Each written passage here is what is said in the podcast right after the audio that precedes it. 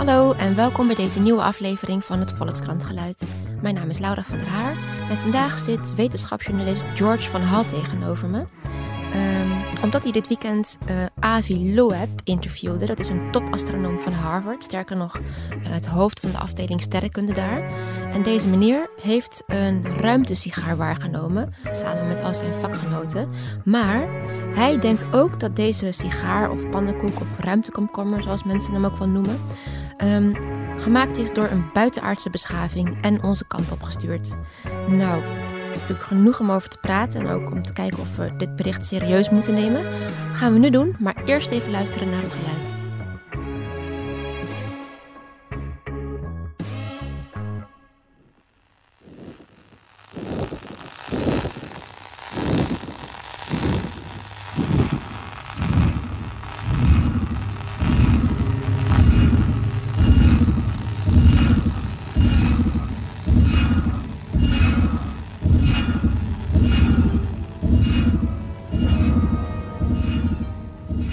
Het was een, uh, een fragment uit de film Contact. Waarin het hoofdpersonage, uh, het is eigenlijk best wel een, mooie filmische scène, ligt op de motorkap van haar auto. En heeft met een koptelefoon op is aan het luisteren naar ja, het signaal dat de uh, radioantennes achter haar de radioschotels binnenkrijgen. En dan hoort ze voor het eerst een signaal van wat lijkt buitenaards leven te zijn. En daar is ze naar op zoek. Want ze werkt bij SETI, de Search for Extraterrestrial Intelligence. En um, ja, dat is een beetje haar levensdoel. Zij wil heel graag signalen ontvangen van intelligente buitenaardse beschavingen. Dus het is echt, uh, echt bingo voor haar. En uh, uh, in die scène daarna rent ze dan op een hoog tempo. nou ja, eerst rijden, dan rent ze op een hoog tempo een, een gebouw binnen. En daar zitten haar collega's, die hebben het ook gehoord. En die zijn al aan het analyseren geslagen. En wat ik daar heel sterk aan vind, is dat ze eerst nou ja, in de film duurt dat denk ik 10 minuten, maar eerst bezig zijn met wat kan het zijn behalve aliens? Zijn het misschien uh, geheime experimenten van het leger? Uh, vloog er net toevallig een satelliet over? Is er iets anders aan de hand? En dat is toch een beetje hoe wetenschap hoort te werken. Dus eerst gewoon heel lang sceptisch. En pas als je echt geen andere verklaring hebt, dan uh, kies je voor, nou ja, misschien zijn het dan toch wel uh, signalen van aliens. Ja, en dat is een beetje de omgekeerde wereld van wat we nu aan het meemaken zijn, of niet? Ja, dus um, uh, die Avi Loeb, Um, een uh, onderzoeker aan Harvard, het hoofd van uh, de sterrenkundeafdeling daar. Is niet de minste. Die, uh, zeker niet de minste. Um, die zoekt bij heel veel dingen die hij ziet een verklaring en zoekt dat altijd een beetje in de buitenaards levenhoek. En dat gebeurde ook bij Oumuamua. Oh, spreek je dat zo uit? Oh ja. Ja, ja, ja het is een beetje een gek woord. Er staat ook nog een apostrof aan het begin. Ja, waar is die voor? Het is in het Hawaïaans. En het uh, betekent zoiets als uh, boodschapper van ver. Want het is een object, en dat weten sterrenkundigen zeker, dat van buiten ons zonnestelsel gekomen is. En uh, vermoedelijk heeft dat een hele gekke vorm. we noemen het dan ook wel een, een ruimtesigaar of de, de kosmische komkommer. De pannenkoek had ik ook al gelezen. Ja, ja, en um, nou ja, al dat soort dingen gebruiken we om te beschrijven dat het niet je typische steen uit de ruimte is. Normaal gesproken zijn die dingen rond. Uh, kometen, asteroïden, dat soort dingen. En uh, dit ding is uh, nou ja, misschien lang gerekt of plat als een pannenkoek. En um, die aviloop die denkt dus dat het plat is als een pannenkoek. En dat het misschien een ruimteschip is gebouwd door een buitenaardse beschaving. Wow, oké. Even helemaal terug. Denk jij dat er buitenaards leven is? Um, ik denk wel dat de kans heel groot is dat er, uh, dat er buitenaards leven is. Uh, het heelal is echt waanzinnig groot. En um, daar zijn miljarden en miljarden en miljarden planeten. En ja, de kans lijkt dus op voorhand, voelt vrij klein dat niet op een van die andere planeten ergens een keertje uh, buitenaards leven is ontstaan. De vraag is dan wel, is dat dan ook intelligent buitenaards leven? Hè? Dat een ruimteschip kan bouwen en onze richting op kan sturen. Dat is nog een beetje, een beetje de vraag. Mm -hmm. um, het moeilijke is wel, we hebben maar één plek kennen we waar leven bestaat, namelijk op aarde. En we weten dus ook niet zo goed um, hoe makkelijk of hoe moeilijk dat hier op, uh, op aarde ontstaat. Of uh, hoe makkelijk of hoe moeilijk dat elders zou kunnen ontstaan, uh, dat leven. Want ja, we kennen alleen ons eigen voorbeeld. We weten wel dat het vrij snel nadat de aarde gevormd is, is ontstaan. Vrij snel in uh, in ruimtejaren. Van, ja, precies. dat duurde wel een paar miljoen jaar. Dus dat suggereert dat het misschien niet zo heel erg moeilijk is. Maar ja, we weten het pas zeker op het moment dat we inderdaad ergens anders leven aantreffen de stap van eh, simpel eencellig leven, want dat is wat als eerste op aarde ontstond, naar meercellig leven en uiteindelijk ook intelligent leven, Mhm. eh, wij. Ehm, ja, dat duurde wel weer wat langer. Dus misschien is die stap juist wel heel lastig te zetten. Ja. En eh, met dat argument zijn sterrenkundigen ook op zoek naar simpel leven op andere planeten, bewijs voor simpel leven. We hebben de afgelopen paar jaar hebben we ehm, nou ja, bijna 4000 planeten ontdekt die draaien om andere sterren dan de zon. En ehm, op die planeten kunnen we nu gaan kijken, zien we daar signalen dat daar misschien een of ander exotisch korfsmosje of zo eh, eh, groeit. Dus ze zijn wel op zoek naar bewijs en tegelijkertijd ook naar bewijs om het uit te... Ja, je kunt natuurlijk geen bewijs vinden dat het niet bestaat. Nee, dat is wel heel erg moeilijk. En dat is ook wel meteen het lastige aan, eh, aan deze kwestie. Want normaal gesproken kun je een hypothese wel toetsen of ook weer leggen. En eh, in dit geval is dat, eh, is dat wat moeilijker. ja. Ja. Ja, het heelal is zo groot. Je kunt altijd wel in een uithoek of naar een Ja. bepaalde vorm van leven eh, blijven zoeken. Dus die vraag beantwoord je pas op het moment dat je dat, Dat je leven ze beter tegenkomt. En wat zou je enger of, nou ja, enger, erger vinden? Dat er bijvoorbeeld dus wel ergens een andere beschaving is of, nou ja, überhaupt leven. Of dat we gewoon echt helemaal alleen zijn hier. Wat ik enger zou vinden, ja, dat, dat, dat weet ik eigenlijk niet precies. Ehm, ik, ik hoop zelf wel dat er uh, buitenaards Ja? leven is. En het lijkt me ook uh, waanzinnig leuk om uh, die ontdekking mee te maken. Al was het maar omdat ik er dan over mag schrijven. um, Zodat het in de Volkskrant belandt. precies. Maar ja het, het, zou, ja, het zou heel erg jammer zijn. In diezelfde film uh, Contact zegt uh, een van de personages van... It would be an awful waste of space. Als er verder geen, uh, geen ander als leven in is, ja. ja. Als wij de enige zijn die hier, die hier door de ruimte zweven. Um, dus ja, ik hoop wel dat er buitenaards leven is. De, vraag, de volgende vraag is dan, hè, moeten we ons daar zorgen om maken? En daar uh, verschillende meningen wel uh, behoorlijk over. Um, je had bijvoorbeeld uh, Stephen Hawking, die nou ja, vorig jaar overleden is. Die waarschuwde altijd heel erg, pas nou op met het zoeken naar intelligente buitenaardse beschavingen. Want misschien zijn zij wel Columbus en wij de Indianen, zeg maar. Uh-huh. Dus het, het, zou best wel slecht met ons kunnen aflopen op het moment dat we zo'n buitenaardse beschaving tegenkomen. Tegelijkertijd zijn er ook mensen, bijvoorbeeld de astronoom Vincent Ike, die aan de Universiteit Leiden zit. Die heeft vorig jaar een boek geschreven over buitenaards leven. En daarin stelt hij ook, nou ja, je moet als buitenaardse beschaving zo goed kunnen samenwerken om die enorme afstanden in het heelal te kunnen afleggen. Dat als zij naar ons toe komen, dan zijn ze waarschijnlijk wel vredelievend. Want dan hebben ze geleerd om hun om hun oorlogszucht dan hebben ze beschaving, te overwinnen. En dan hebben ze uh, beschaving. ja, en dan uh, hebben ze waarschijnlijk geen kwaad in de zin. Nou ja, wat je, wat je moet geloven, dat weet ik niet. Dat merken we misschien pas als de eerste gevaarlijke stralen van ruimteschepen op de aarde ketsen. Hey, eh, dit, uh, dit bericht over die Oumuamua, spreekt dat zo goed uit? Ja. Je, je, las dat voor het eerst in 2017, 18? Um, ja, toen, uh, toen werd, die, uh, werd dat ding ontdekt. En wat en, dacht je toen en nu?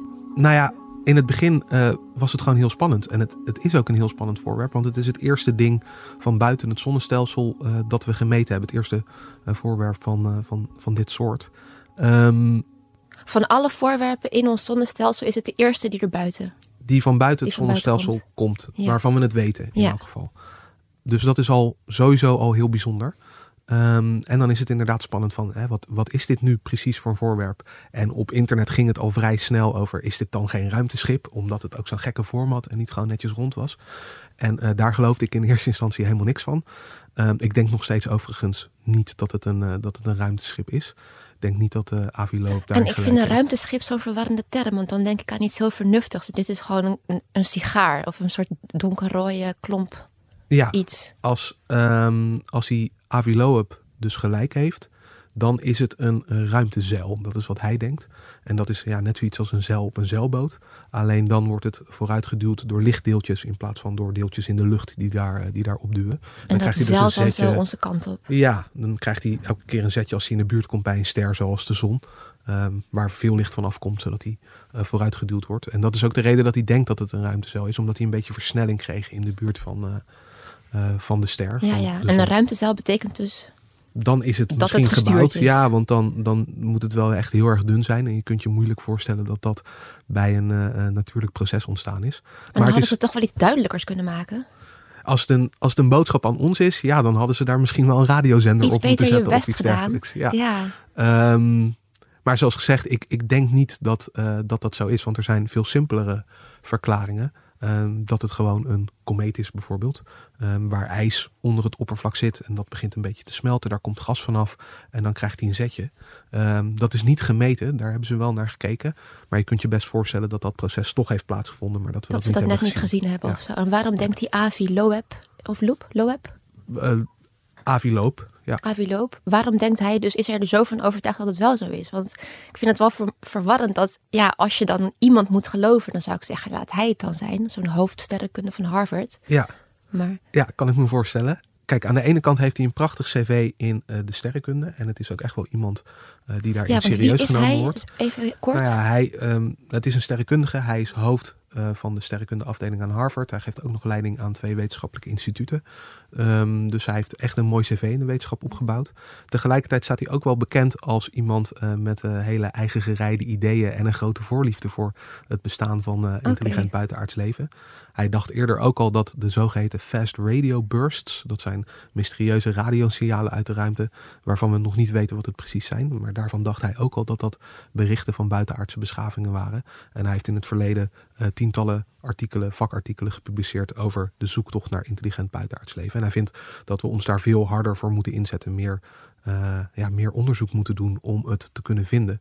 Dus ja, die reputatie heeft hij al wel een beetje. Het klinkt dan bijna een beetje alsof hij zoekt naar een opening om die aliens er maar even in te kunnen gooien. Ja, ja, en ik denk dat veel van zijn collega's dat ook wel Oh ja? zo voelen. Ja? Ehm, ik zag eh, eh, ook een, laatst een tweetje voorbij komen waarin eh, een, een sterrenkundige een nieuw voorwerp zag waarvan je met een beetje fantasie misschien kon bedenken dat het eh, een, een bouwwerk zou kunnen zijn van eh, een intelligente buitenaardse beschaving. En die zei ook, alsjeblieft niemand vertel dit tegen Aviloop. Hou het stil. ja, dus dat is wel in, in sommige hoeken van de sterrenkunde een beetje de reputatie die hij heeft. Dus hij is dat eigenlijk een beetje een lachertje onder zijn vakgenoten. Of, nou, of dat ook zou ik toch niet? ook weer niet zeggen. Ehm, als dat zou zo zijn, dan zou hij geen hoofd zijn Nee. nog van die afdeling.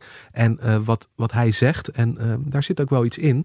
Hij wil heel erg een sfeer aan zijn instituten eh, scheppen waarin mensen alles mogen zeggen wat ze vinden. Eh, ongeremd zijn in hun ideeën, in hun speculaties. Omdat dat de beste manier is om wetenschap te bedrijven. Opdat mensen maar niet uit angst voor reputatieschade of zo hun mond Ja. houden. Ja, over ja want het onderwerp eh buitenaards leven, en zeker als je het hebt over intelligente buitenaardse beschavingen, ja, dat is heel makkelijk om daar een beetje lacherig eh, over te doen. Ja. hebt- we hebben allemaal honderden science fiction films gezien. Eh, er zijn heel veel mensen die denken dat ze UFO's hebben gezien. Ehm, nou ja, het wordt toch een beetje in die hoek getrokken. Terwijl, en dat zegt hij wel terecht, dat niet per se zo is. Ja, en hoe ga je daar als krant mee om? Want ik moet ook bekennen, toen ik dat stuk las, het was volgens mij een maandje geleden of zo, stond het in de New York Times of Haaretz. En nu dan in de Volkskrant. Maar ik had een soort. Aan de ene kant dacht ik, hè, waarom staat dit niet op de voorpagina? En tegelijk dacht ik, ja, maar als het daar niet staat, is het waarschijnlijk om een reden, omdat het misschien toch speculatief is. En dan denk ik, ja, waarom staat het dan überhaupt in de krant? Ja, nou ja, aan de ene kant is het een, een heel interessante man met wel een, eh, een gevestigde wetenschappelijke reputatie die dit zegt. Dus als zomaar eh, iemand op straat dit had geroepen, hè, dan hadden we het natuurlijk niet in de krant gezet. Eh, tegelijkertijd hebben we het wel op, op zo'n manier aangepakt. Eh, je wilt het van hem horen, dus het is een Jij hebt interview hem ook geworden. gesproken. Ja, ja. ja. Ehm, en, ehm, maar je wilt ook horen wat de rest van de gemeenschap denkt. Dus we hebben er ook bewust eh, twee kadertjes bij gezet. Eentje omdat hij in het interview zei... nou, er heerst een soort taboe op ehm, het spreken over intelligent buitenaards leven. Eh, dat heb ik gevraagd aan eh, twee sterrenkundigen van... vinden jullie dat ook? En, en nou ja, die vonden dat allebei niet. En ik weet dat ook wel eh, uit de wandelgangen... dat de meeste sterrenkundigen dat niet zo voelen.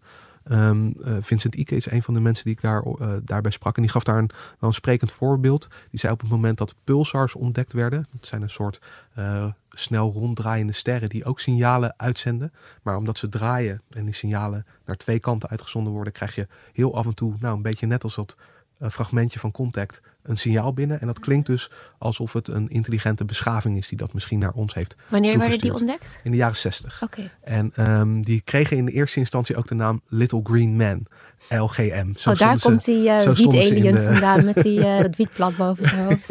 Precies. Nee, zo stonden, ze, zo stonden ze dus in de boeken. En ehm, eh, dat heeft een tijdje, was dat ook gewoon echt een geldige verklaring. Totdat we ontdekten, nou dat zijn sterren en die werken op een bepaalde manier. Die hebben een heel sterk magneetveld en daardoor zenden ze die bundels uh, straling uit.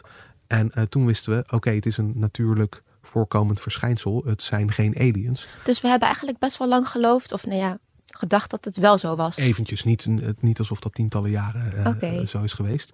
Maar um, dus dat soort, ja, dat soort ideeën, die kun je wel serieus nemen. En die worden ook toch wel serieus genomen in de wetenschap, totdat je ze kunt weerleggen. Mm -hmm. En um, in dit geval, bij die Oumuamua zeggen heel veel uh, wetenschappers ook, nou ja, er zijn gewoon goede alternatieve verklaringen.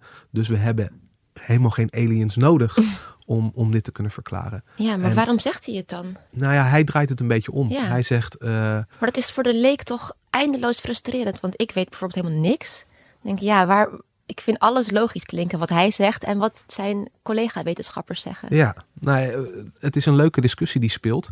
En ehm, kijk, er bestaat natuurlijk gewoon een kans dat hij gelijk heeft. Ja. Ehm, het is misschien niet zo'n hele grote kans, of het is nou ja, voor mijn gevoel in elk geval niet zo waarschijnlijk. En voor veel van zijn collega's dus ook niet.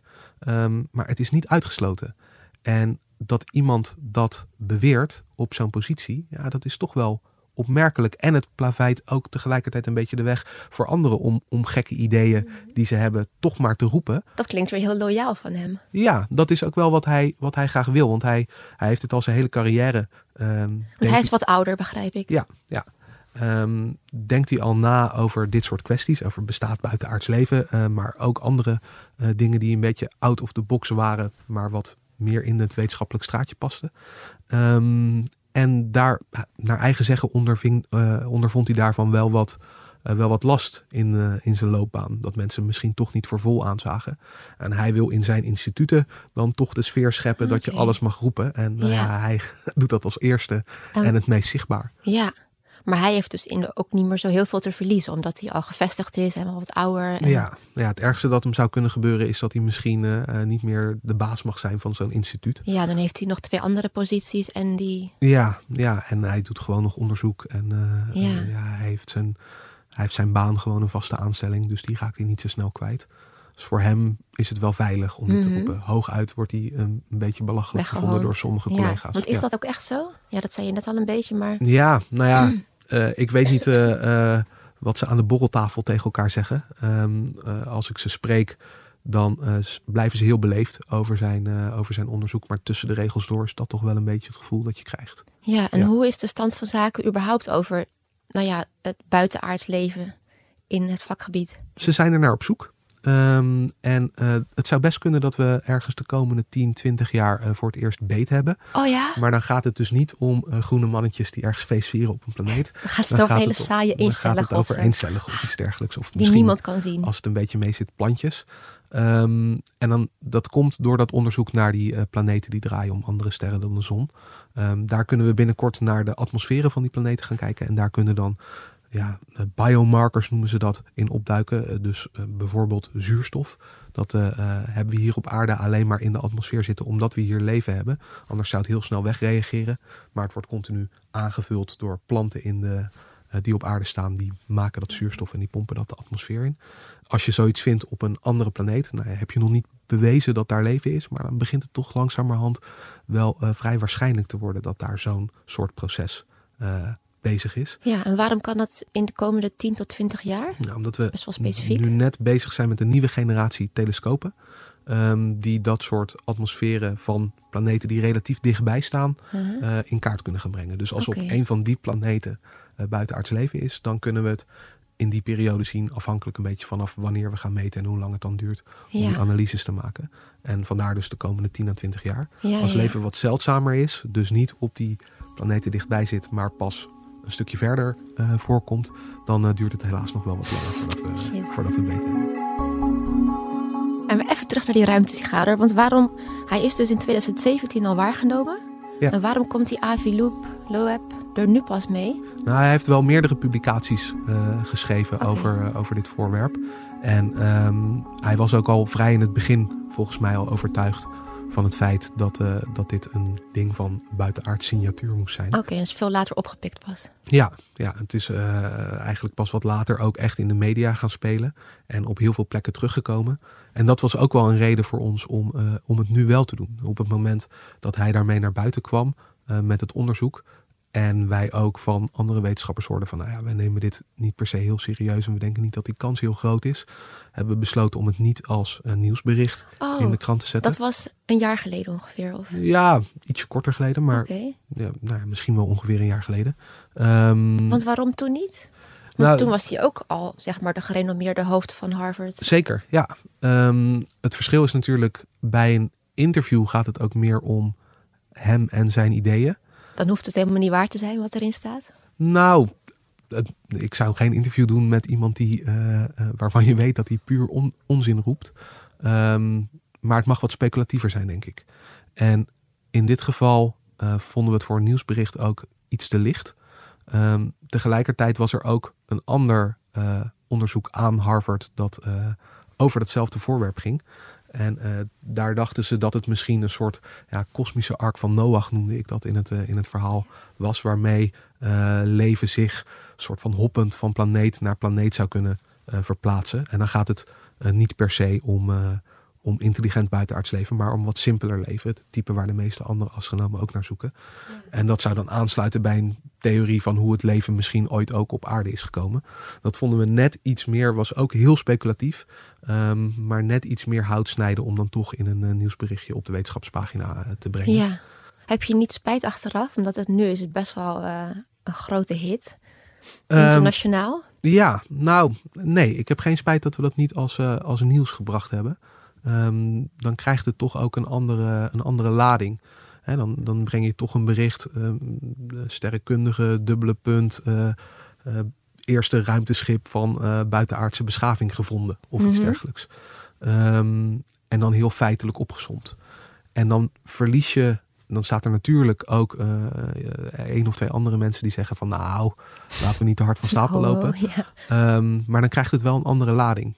En ik denk dat bij dit interview, althans als we het goed gedaan hebben, eh, denk ik dat je als lezer meer het gevoel hebt van nou, interessant wat, eh, wat deze meneer denkt.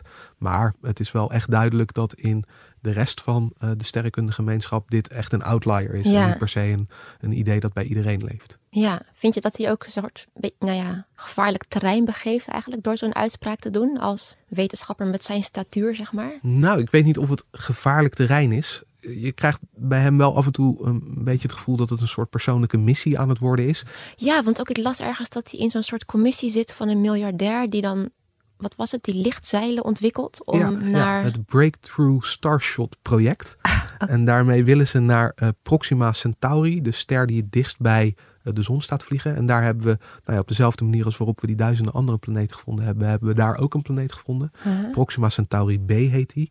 En die is in theorie staat die op precies de juiste afstand van zijn ster, dat op het oppervlak van die planeet vloeibaar water kan voorkomen. Dus dat hij de juiste temperatuur En heeft. dat kun je, je hebt hem wel ontdekt, maar je kunt dan niet zien of dat zo is. Nee, ja, het staat gewoon echt zo bizar ver weg. Als we eh, daar naartoe zouden willen vliegen met nou ja, de eh, ruimtesondes die we nu naar Mars en dergelijke sturen, eh, dan doe je daar wel tienduizenden jaren over. Oh ja. Dus zo ver weg is het. Ehm, je hebt daar dan echt iets nieuws voor nodig om dan daar heel snel naartoe te kunnen, naartoe te kunnen gaan. En waar zij een beetje van dromen in dat Breakthrough Starshot project is om van dat soort lichtzeilen te hebben. Nou ja, dan krijgen ze een zetje van de zon, maar dan ga je nog niet hard genoeg. Huh? Dus zij stellen voor om dan lasers op de planeet, op, op de aarde of op de maan Op te onze zetten. planeet? Ja. ja. Die je richt op die lichtzeilen om ze En zo'n lichtzeil, heel hoe ziet hard dat weg te eruit? Als wij ze maken, zeg maar? Ehm, als een soort laagje aluminiumfolie. Ehm, heel dun. Zodat je in de ruimte heb je geen weerstand. Dus als je dit op aarde zou doen, je zou zo'n zeil maken en je schiet er met een laser op. Nou ja, dan gaat hij niet per se. Nee, dan gaat hij niet per se vooruit. Want hier zitten allerlei eh, luchtmoleculen die, die je tegenwerken. Oh. Dus je moet heel veel kracht uitoefenen Oh, om, ehm, om iets vooruit te duwen. Eh, maar in de ruimte is het een vacuüm. Dus daar heb je geen andere moleculen. Ja, Mhm. een paar waar je tegen aanbotst. Eh, Ja. Dus dan kun je met minder kracht kun je eh, zo'n zeil Oh, oké. heel makkelijk wegduwen. En Maar met je de moet snelheid beetje- van dat licht dus. Ehm? Nou ja, je kunt uiteindelijk steeds dichter de snelheid van het licht eh, naderen met zo'n Ah. eh, met zo'n ding. En je moet het een beetje vergelijken, denk ik, met alsof je een, een zeilbootje in een, in een bak water legt.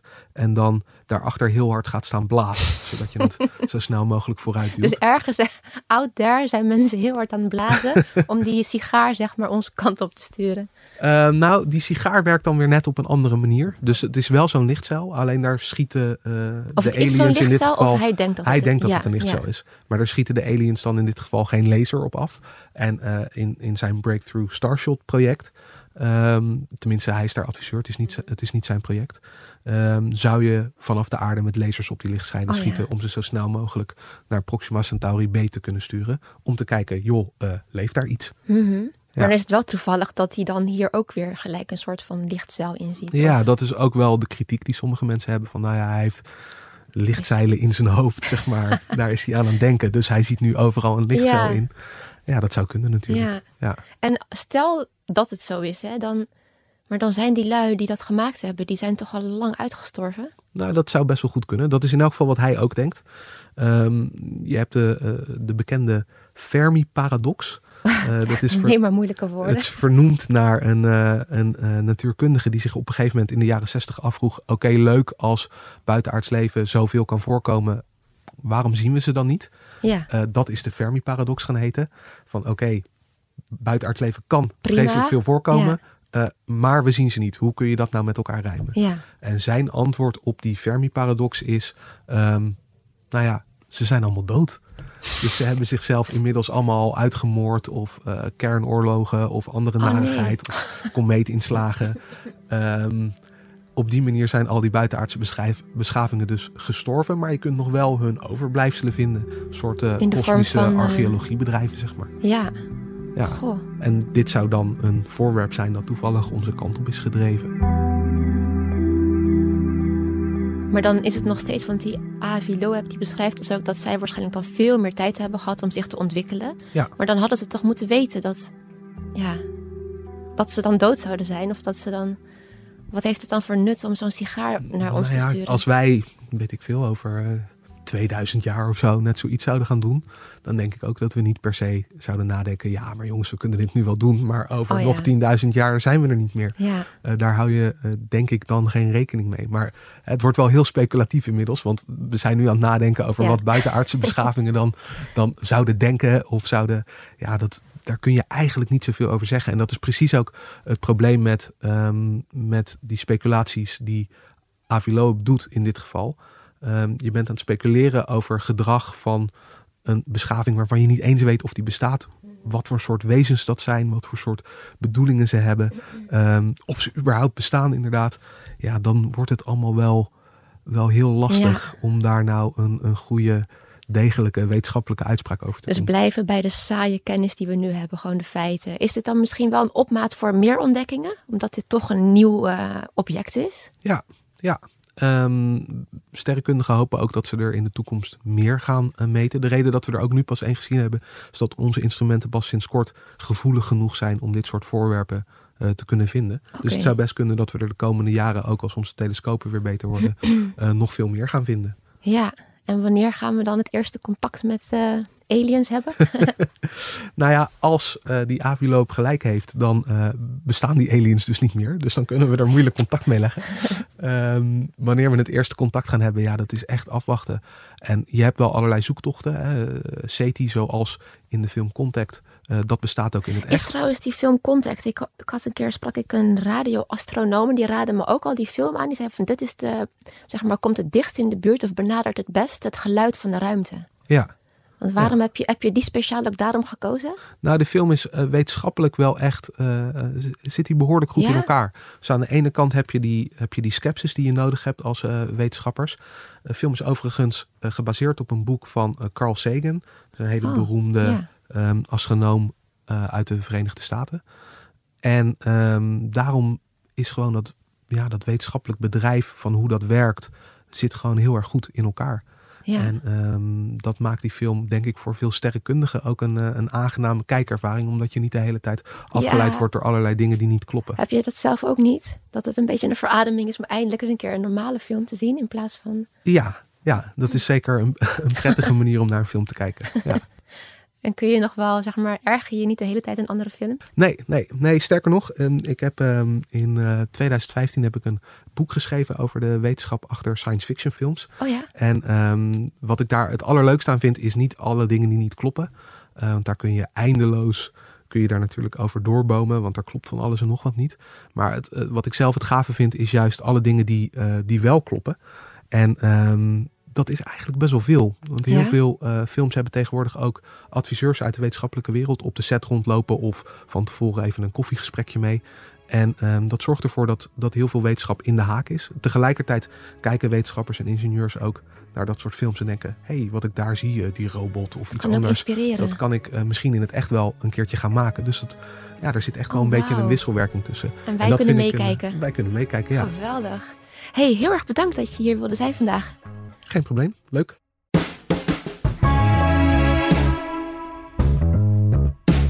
Dankjewel voor het luisteren naar het Volkskrantgeluid over aliens, ruimtesigaren, komkommers, pannenkoeken, etc. Hopelijk gauw meer nieuws hierover, maar volgende week zijn we er gewoon weer met een ander onderwerp op Spotify, Soundcloud of iTunes. Tot dan!